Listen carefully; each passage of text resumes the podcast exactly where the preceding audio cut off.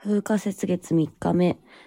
えっ、と、3日目と言いつつ、夜に仮眠取ってからやろうと思ったら、アラームに気づかず、朝まで寝てました。なので、実質4日目みたいなところありますけど、今日は朝と夜に2回やるので、3日目ってことで許してください。いきます。はい。3日目、1時間ほどやりました。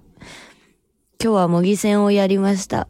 ここだと、あの、味方が死んでもちゃんと模擬戦なので、生きて帰ってこれるんですけど、あの、一回死にましたね。ゲームオーバーになっちゃいました。悲しかった。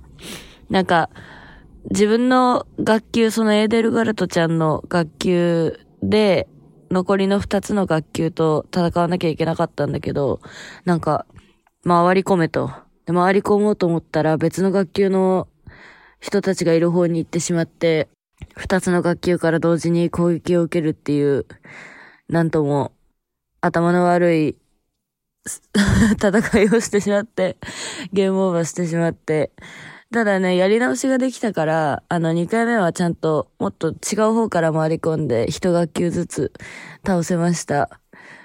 よかった。で、次から、なんか盗賊たちと戦ったりとかっていうので、どんどん経験値を貯めていくんだと思うんだけど、なんか、仮面つけた敵がムービーで出てきて、あの、なんか、あの、闇落ちしたスーパー戦隊のレッドみたいな仮面つけてる。